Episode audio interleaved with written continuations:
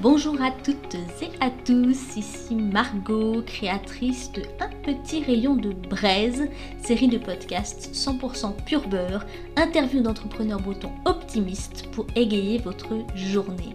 C'est parti Aujourd'hui, j'ai le plaisir d'accueillir Alexia Tanguy, gérante associée de Comdapi, agence de communication responsable. Alexia est également associée de Baladou, les carnets de route écotouristiques, et elle est blogueuse, cofondatrice du blog Antiny Simone, pour partager son expérience de Tiny House, nous y reviendrons. Bonjour Alexia, alors nos auditeurs vont avoir l'occasion d'en savoir un peu plus sur toi au fil de la discussion, mais déjà, pour enlever un peu de suspense, trois tags pour te définir. Alors trois tags, euh, le premier je vais dire euh, spontané. Spontané c'est plus euh, dans le fait de, de, pas réfléchir, de réfléchir et de faire les choses intelligemment, mais si je vois une petite occasion ou un truc qui peut être sympa à faire, je fonce. J'y vais et puis je me dis ouais on trouvera toujours une solution. Euh, créative, ça va un peu avec euh, mon métier, mais du coup, euh, je crée beaucoup de choses dans ma vie, que ce soit personnel ou, au bureau. Et le troisième, ça serait minimalisme, du coup, parce que je me contente de peu de choses et, et pour mon plus grand bonheur, moins j'ai de choses, mais je me porte. Merci. Alors en Bretagne, on dit souvent qu'il fait beau plusieurs fois par jour. Ça veut dire plusieurs rayons de soleil qui illuminent nos journées. On parle aussi des trois kiffs. Est-ce que tu peux me citer tes trois rayons de soleil de la journée? Le premier kiff euh, de, tous les jours, c'est vraiment d'aller au bureau. J'adore euh, ce que je fais et, euh, et pour moi c'est un plaisir de venir. Donc c'est voilà, c'est une, chose qui me fait lever le matin. un autre kiff, c'est de donc j'essaie de discuter euh, des heures avec euh, mon chéri. En fait, c'est. On, se coupe de pas mal de choses. on a, par exemple, on n'a pas la télé. Et pour nous, ça nous, permet, ça nous donne des occasions de discuter pendant des heures. Et j'adore ça. tous les soirs, on a des millions de choses à dire, donc c'est très bien. Et la troisième, c'est la déconnexion boulot-maison que j'arrive à faire aujourd'hui. C'est au bureau, je travaille, à la maison, c'est vraiment concentré sur la famille ou le plaisir. Et, et ça, c'est quelque chose que j'ai réussi à mettre en place il n'y a pas si longtemps. Et du coup, c'est un gros kiff. Alors, en cette période de crise, je fais le pari un peu osé de parler d'optimisme. J'aime beaucoup cette définition de Carmen Silva, qui était le nom de plume de la reine de Roumanie. Elle disait L'optimisme, c'est voir la vie à travers un rayon de soleil. Et toi, alors, comment est-ce que tu définirais l'optimisme? Pour moi, l'optimisme, c'est euh, toujours voir le bon côté des choses. C'est euh, quoi qu'il se passe, c'est une décision ou quelque chose qu'on n'avait pas prévu. Euh, il y a toujours du positif, du positif. Et euh, parfois on le voit un peu plus tard, mais c'est prendre du recul sur ces choses et, réussir à dire bah oui, en fait, euh, si, il y avait des choses de bien. Et il y a un deuxième, une deuxième chose qui est importante pour moi, c'est ne pas oublier que la bonne humeur est contagieuse. Et en fait, un petit sourire peut égayer la journée d'une personne. Et, et, ça, moi, je le ressens par rapport aux autres, et du coup, je vais faire un maximum pour, pour partager cette bonne humeur et communiquer dans la happy attitude, comme on dit euh, au, bureau. Oui, la bonne humeur est souvent très contagieuse et ça fait toujours plaisir de voir un sourire. Alors en cette période de crise qui est euh, très compliquée pour bon nombre d'entreprises, on parle de nombre de morts incroyable, je crois 80 000 morts, est-ce qu'on peut se permettre d'être optimiste? Et si oui, pourquoi? Oui, oui, oui, un grand oui. Euh, évidemment qu'il faut être optimiste aujourd'hui, c'est... Si on l'est plus, il euh, n'y a plus rien qui va vous donner envie de vous lever le matin et euh, il faut tenir bon. Il y a forcément un jour où ça sera plus facile et on reviendra à la normale ou du moins ce qu'on a connu avant. Même si euh, ça va forcément marquer bah oui, des commerces ou, ou des personnes. Mais, mais il, faut garder, il faut garder cette motivation et voilà, continuer à, à y croire et, alors après, je sais que moi, j'ai pas de... J'ai des contacts qui ont eu, euh, par exemple, le Covid, mais euh, j'ai pas eu d'essai, donc c'est peut-être facile pour moi de dire qu'il faut garder euh, cet optimisme. Mais en même temps, il faut y croire, quoi. Il faut y croire et puis, et puis ne pas lâcher. Quoi qu'il arrive, hein, que ce soit Covid ou autre chose d'ailleurs, c'est la vie continue et faut peut-être changer certaines habitudes, mais c'est pas grave, on va s'y habituer. Oui, l'être humain euh, peut s'adapter assez facilement au final. Alors j'ai une petite phrase euh, qui parle de l'optimisme euh, qui est assez forte et on parle même de comble de l'optimisme. Le comble de l'optimisme, c'est de rentrer dans un grand restaurant et compter sur la perle qu'on trouvera dans une litre pour payer la note. C'est une phrase de Tristan Bernard. Alors par rapport à cette vision un peu forte, quel optimiste es-tu? Moi je suis plutôt du genre l'optimisme qui euh, qui pense que tout ce qui arrive, c'est que ça devait arriver. Et euh, du coup, euh, je me dis, s'il y a quelque chose ou si j'ai une frustration d'un événement qui n'est pas arrivé ou autre chose, je me dis, c'est pas grave, c'est que ça devait pas se passer. Et puis quand ça viendra, c'était le moment voulu. Ça se prouve beaucoup dans ma vie professionnelle et dans ma vie personnelle. Et j'en suis arrivée à la conclusion que bon bah c'est pas grave. Si, si, si, ça, si c'est pas passé, ça devait pas se passer maintenant. Donc euh, ne pas lâcher et, et, puis, euh, et puis voilà, toujours, euh, toujours essayer de se dire bon bah là c'est maintenant, c'est cool, c'est pas maintenant, ça sera plus tard. Et voilà. C'est une jolie vision de l'optimisme. Alors quel secret, quel est ton secret pour rester optimiste en tout temps, ou du moins le plus possible? Mon secret, en fait, j'en ai deux. le premier, c'est on vit qu'une fois. Donc euh, voilà, faut, faut tenter, faut expérimenter, et puis euh, si on, scroute, c'est pas grave. et euh, si on y arrive, bah tant mieux, c'est qu'on y, on a mis tout notre cœur. Et la deuxième, en fait, j'en parlais tout à l'heure, mais c'est ne pas avoir de télé. Je pense que vraiment, c'est un, un, moyen de communication qui peut vite vous démoraliser, vous enfermer dans de mauvaises nouvelles. Et je l'ai fait naturellement au début parce que j'avais enfin j'avais pas forcément la place. Et en fait euh, j'ai trouvé un vrai bonheur parce que je pense que ça nous fait perdre beaucoup de temps. Et moi la première hein, si j'avais une télé je resterais devant. Mais du coup le fait de pas l'avoir on fait plein d'autres choses. Et on, oublie. Alors je suis un peu à la rue des fois niveau actualité. Faut que je me mette à la page. Mais, euh, je vis très bien le fait de ne pas avoir tout le temps des informations euh, qui sont quand même la plupart du temps négatives oui, c'est vrai que les informations ne donnent pas forcément envie d'être optimiste. Alors pour autant, euh, l'optimisme, ce n'est pas fuir la réalité, euh, et ça c'est important, on n'est pas dans un monde de bisounours. Et avec le Covid, euh, chacun a sa nouvelle réalité. Quelle est toi ta nouvelle réalité? Nous tous, enfin en tout cas au bureau, tout ce, ce, moment-là de Covid, en fait on, on le voit comme une opportunité de euh, de faire peut-être un peu plus de choses. Enfin, je pense notamment euh, au, premier confinement où euh, du coup on a eu une vraie baisse d'activité. Et on s'est dit, bon bah c'est pas grave, on a des, millions de projets pour la boîte, c'est le moment de les faire quoi. C'est maintenant, après on va forcément, il hein, faut retravailler derrière pour, pour penser à la suite. Mais en fait on a vu vraiment une opportunité de, de se concentrer un peu sur notre activité, enfin notre communication qu'on fait jamais parce qu'on n'a jamais le temps, ou euh, des projets internes, euh, ou des formations. Enfin, on a vraiment pris le, euh, ce, ce, parti de se dire bon, bah, de toute façon, c'est comme ça, on est tous logés à la même enseigne, donc on va pas se plaindre parce que de toute façon, enfin, tout le monde est, pareil.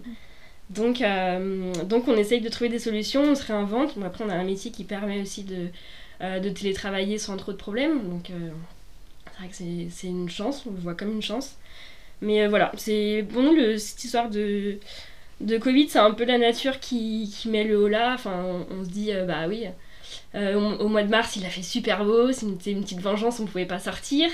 Euh, maintenant, on a de la neige en Bretagne, alors que c'est arrivé depuis des années. mais pareil, on est très limité pour en profiter. Donc au final, voilà, on, le vit, on en profite pour, pour faire des choses de notre côté et puis avancer, se réinventer un petit peu, réinventer notre métier. Je pense que ceux qui sont tous optimistes essayent de le, faire de cette manière. Donc euh, voilà. Merci. Alors l'optimisme, c'est aussi voir les opportunités, l'arc-en-ciel sous la pluie, comme on dit. Et j'ai une citation de Winston Churchill qui dit ⁇ Un pessimiste voit la difficulté dans chaque opportunité et un optimiste voit l'opportunité dans chaque difficulté. ⁇ Est-ce que tu as pu identifier du coup des opportunités face à cette crise? Oui, on en a vu pas mal. Du coup, c'est un peu ce que je parlais tout à l'heure. Euh, le premier, c'est le télétravail. Je pense qu'il y a beaucoup d'entreprises qui, qui, ont découvert qu'en fait, c'était pas si compliqué de travailler chez soi. Et moi qui étais très euh, réfractaire à l'idée, euh, parce que j'ai besoin de voir mes équipes et qu'on est très soudés, toujours dans, la, dans une communication directe, il y a eu des moments compliqués ou des projets qui prennent plus de temps. Mais aujourd'hui, eh ben, on est plusieurs à garder des journées de télétravail dans la semaine parce que au final, c'est soulager un peu de temps de transport, enfin être aussi plus efficace parce qu'on n'est pas comme on est dans des bureaux en open space, ça se permet vraiment de se concentrer sur certains projets sans aucune perturbation et, euh, au final être beaucoup plus productive. Donc, euh, donc on a gardé ce côté télétravail. Euh, la, grande, la grande avancée que nous a fait prendre en fait cette histoire de Covid, c'est que on travaillait avec des fournisseurs essentiellement français à l'origine. Et en fait, au mois de mars, on a eu un déclic où toutes les trois, à Comme d'Api, on a, on a consommé local. Et en fait, on s'est dit, mais pourquoi on fait pas ça pour notre boîte? Enfin, à un moment donné, on est tous les trois sensibles à l'écologie, aux, acteurs qui nous entourent. Et en fait, euh, on est, on est revenu après le déconfinement en se disant, ok, notre objectif, on se donne un mois, c'est d'arrêter tous les, les, imprimeurs euh, français et de faire que du breton. Et, euh, et là, depuis, depuis le déconfinement de mai, on fonctionne comme ça et ça marche très bien. On est super content parce qu'on a encore plus de qualité, plus d'échanges euh, c'est moins informatisé, mais du coup, ça a vraiment un échange humain et une confiance qui se crée avec des imprimeurs. Et, euh, et ça, c'est génial. Et je pense qu'on ne l'aurait pas fait, ou en tout cas pas tout de suite, on ne l'aurait pas forcément mis en place avec ce, sans ce premier confinement. Donc, euh, c'est pour nous, c'est une belle petite victoire que, que, nous a donné ce, confinement. Et il y a la troisième chose, c'est toute la partie développement du web.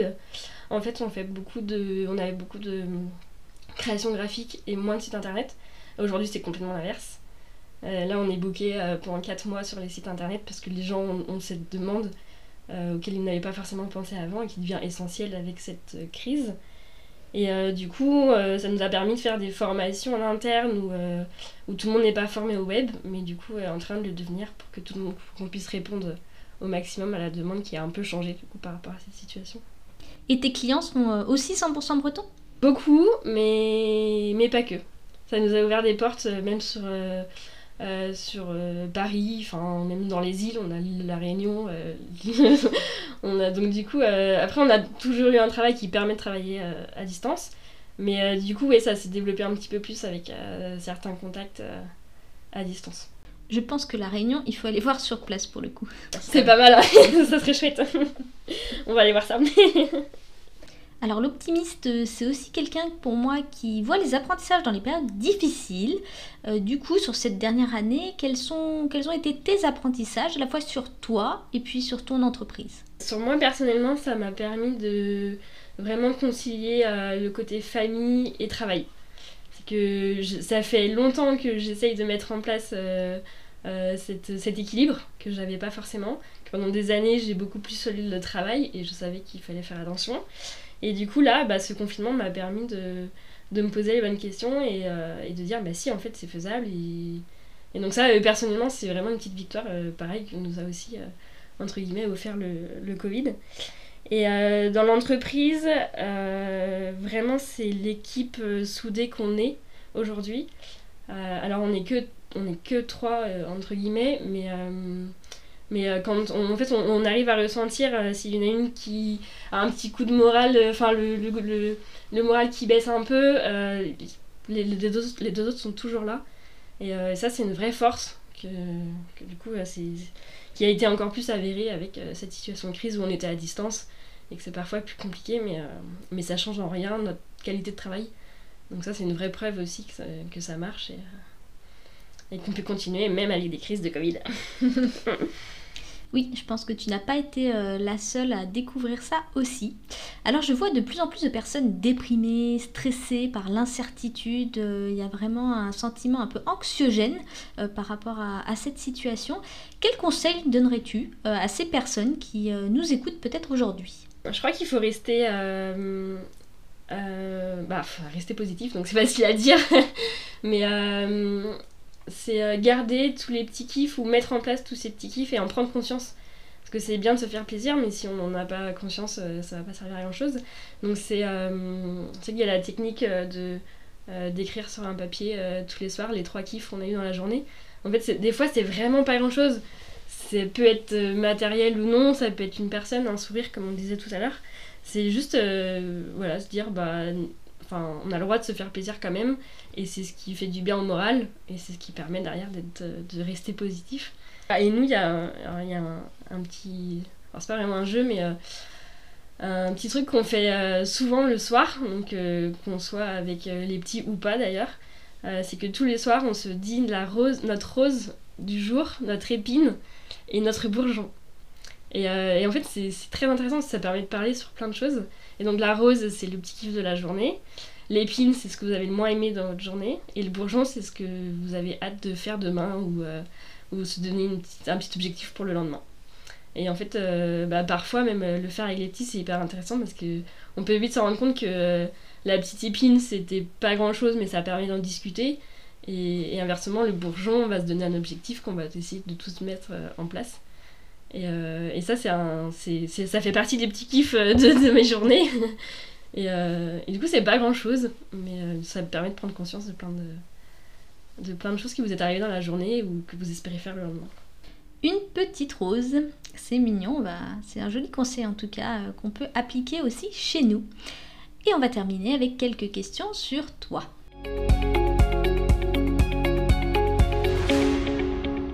On commence avec une anecdote incroyable à nous raconter sur toi. Alors je sais pas si c'est incroyable, euh, cela dit, euh, c'est pas très commun, mais du coup, euh, j'ai créé, enfin j'ai créé avec une deuxième personne que vous allez rencontrer sûrement.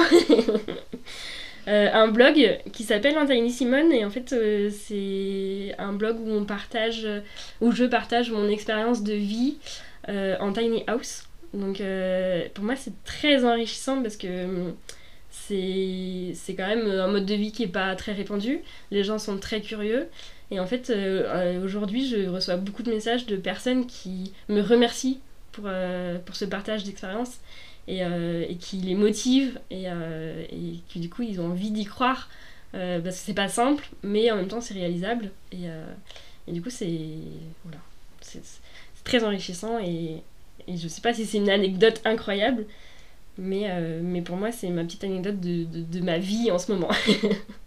Alors pour nos auditeurs, si tu peux juste nous dire ce que c'est qu'une tiny house? Alors une tiny house, en fait, c'est une petite maison euh, en bois euh, sur une remorque. Donc c'est, en fait, ça donne la possibilité de bouger. Euh, donc là, c'est plus vous qui déménagez, c'est votre petite maison qui déménage là où, vous voulez. Et, et c'est un habitat léger, en fait, qui permet bah, d'avoir un impact sur l'environnement très minime. C'est-à-dire que si demain je bouge, c'est comme si j'étais jamais venue, quoi. Donc, euh, donc voilà, c'est toute une consommation euh, très raisonnée avec... Euh, après, ça dépend des tiny, mais avec des toilettes sèches, avec la récupération d'eau, etc. Donc, c'est une petite maison sur remorque qui, qui, fait aller peut-être de 12 mètres carrés au sol. et ça contribue au bonheur parce que du coup, on en fait, on a, plus on a petit, moins on stocke et on se concentre sur l'essentiel. Et euh, ça joue beaucoup sur, euh, sur la consommation, où euh, du coup il y a une vraie réflexion avant d'acheter quoi que ce soit. Et du coup ça change le mode de consommation, le mode de vie. Donc, et j'aime partager toute cette expérience, qu'elle soit positive ou certains points plus négatifs. C'est important de, d'échanger sur ce mode de vie qui intrigue beaucoup, qui commence à être un peu connu, mais qui intrigue beaucoup. Et j'ai beaucoup de personnes autour de moi qui me disent que c'est génial, mais que jamais elles oseraient passer le pas mais du coup, si, en tout cas, ça me fait toujours plaisir de partager cette, euh, expérience et d'avoir réussi euh, et, de vivre dedans aujourd'hui. Et de motiver les personnes qui voudraient l'être. La Bretagne et toi en amour. Ah, c'est très dur. J'ai tellement de mots qui me viennent. Euh, mais je crois que le, le, mot le plus fort et qui me manque beaucoup en ce moment, c'est festival. Ton petit coin de paradis en Bretagne. C'est un bord de mer à Séné du petit, du petit port où on peut poser euh, facilement notre hamac et regarder le coucher de soleil. Plutôt phare breton ou Queen Plutôt Queen Galette ou crêpe? Galette. La marinière, toujours à la mode ou complètement démodée? J'ai envie de dire ça dépend de la marinière. Pour moi c'est un peu démodé mais euh, ça n'empêche qu'il y, en a, sûrement des belles aujourd'hui. un dernier mot en breton? Ah bah le seul que je connais euh, et qui est vraiment positif c'est Yermat. c'est tout. J'avais Kinavo, mais je le trouve pas assez optimiste, pour Yermat, qui veut donc dire santé à la vôtre. Un autre dernier petit mot, mais en français cette fois pour conclure? L'initiative est trop top. enfin, si ça peut motiver des gens à, avoir le sourire, ne serait-ce que quelques secondes pour égayer leur journée, euh, euh, bravo à toi pour cette euh, initiative. Et, et j'ai hâte de découvrir tous les gens optimisme qui vont participer à ces interviews. Merci de nous avoir écoutés. Je vous donne rendez-vous la semaine prochaine pour le prochain épisode. C'était Margot de la série de podcast Un petit rayon de braise, votre rayon de soleil 100% pur beurre.